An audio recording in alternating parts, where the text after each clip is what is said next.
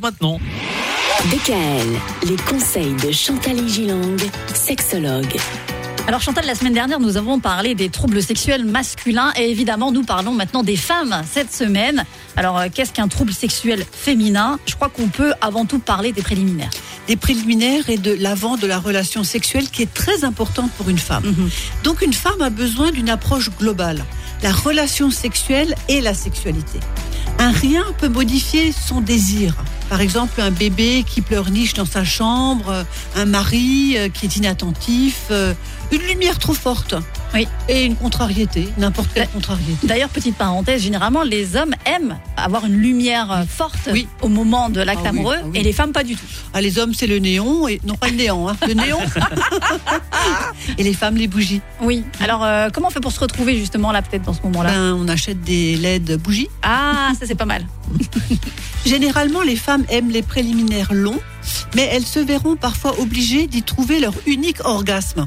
C'est-à-dire, si le partenaire est rapide, que va faire le couple? Il va faire en sorte que la femme va pouvoir avoir rapidement un orgasme pendant les préliminaires, Mhm. parce que c'est pas possible autrement.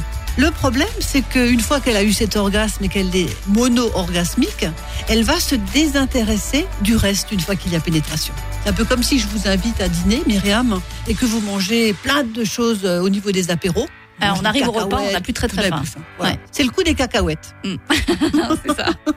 Et des pensées invalidantes pourront nuire à la, à la suite de l'acte. Donc elle est couchée, puis elle pense à tout à fait. Oh, chérie, il faudrait que tu, que tu repeignes le plafond là haut. Même pour le chéri, c'est terrible. Et également, comme on avait déjà dit pour les hommes, une attitude de spectatrice peut se mettre en place. Mais c'est encore pire pour les femmes, parce qu'elles se voient faire telle chose, dire telle chose, elles se jugent. Et généralement, elles se jugent sur leur physique en disant Oh là là, mais attends, mais là j'ai un petit bourrelet, et puis là ça va pas, je, je me suis pas fait ceci, cela. Et donc, notamment les femmes qui ont peu confiance en elles, ces préliminaires peuvent être redoutables et donner envie de tout arrêter, de sortir du lit et de faire autre chose. D'accord. bon, admettons que ça se soit bien passé. Admettons. On passe au stade de la pénétration. Et là aussi, il peut potentiellement y avoir quelques problèmes qu'on abordera demain. DKL, retrouvez l'ensemble des conseils de DKL sur notre site internet et l'ensemble des plateformes de podcast.